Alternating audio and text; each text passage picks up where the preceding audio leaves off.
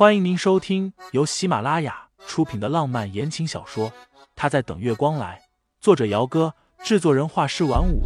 感兴趣的听众老爷们，赏个三连，点亮我的关注，点亮你的夜空。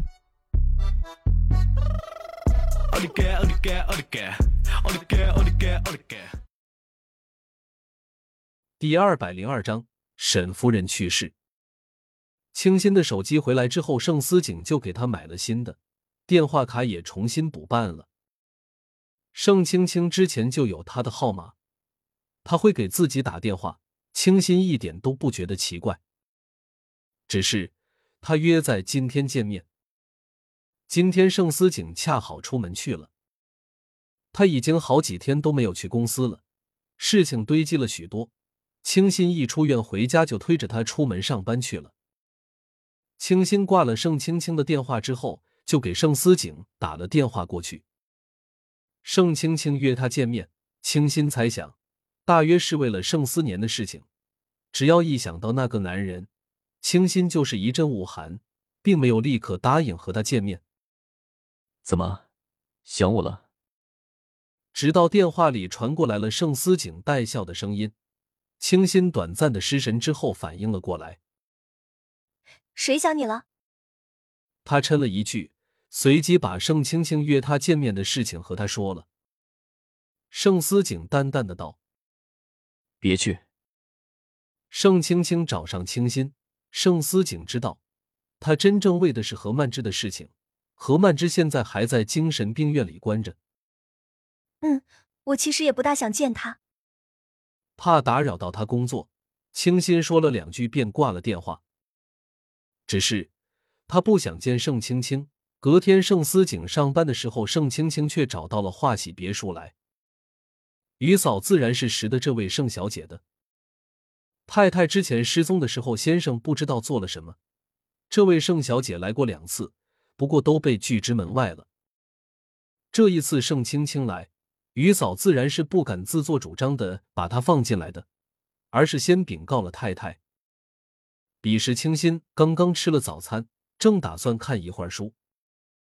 他倒是没有想到，盛青青居然会找上门来。见还是不见？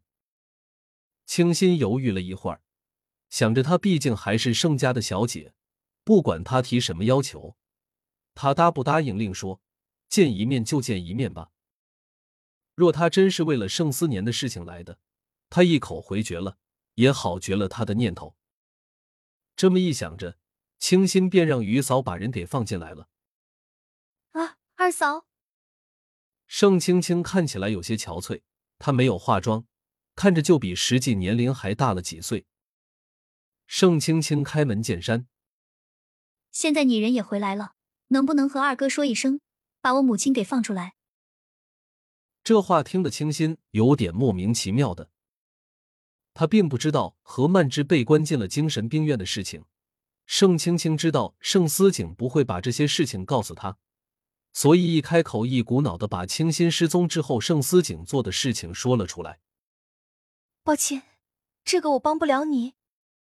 清新端着杯子抿了一口温水，淡声道：“你应该去找盛思景才对。你以为我没找过他吗？”盛青青有些无力，他压根连面都不让我看见。若非如此，他怎么会巴巴的跑过来找沈清新？二嫂，你应该也知道精神病院是什么地方。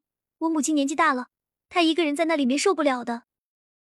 盛青青的声音带着几分哀求。算我求你了，哪怕是为了你们的孩子行善积德，你帮帮我吧。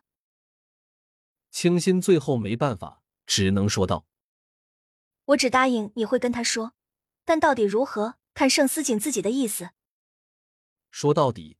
何曼芝并没有直接的对他怎么样，因为她是盛思年的母亲，所以才被盛思景弄进了精神病院去的。好，好，好，只要你开口，二哥一定会答应的。盛青青千恩万谢的走了。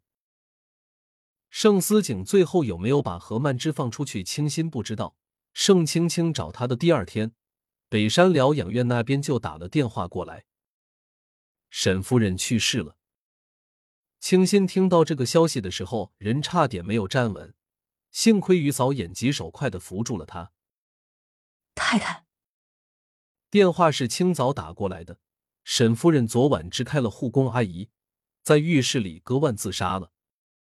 等护工阿姨发现不对劲的时候，已经来不及了，整个浴室里都是浓浓的血腥味儿。昨晚，昨天，清新恍惚了一下，就想起来了，昨天是沈夫人和沈父的结婚纪念日。他还记得小时候有一次，父母过结婚纪念日，两个人出去看电影，他带着妹妹偷偷的也跟着去了。结果，两个小孩子在电影院的门口被拦住了。给爸爸妈妈打了电话之后，那天的沈夫人并没有和清新生气，甚至连一句重话都没有和他说。听众老爷们，本集已播讲完毕，欢迎订阅专辑，投喂月票支持我，我们下集再见。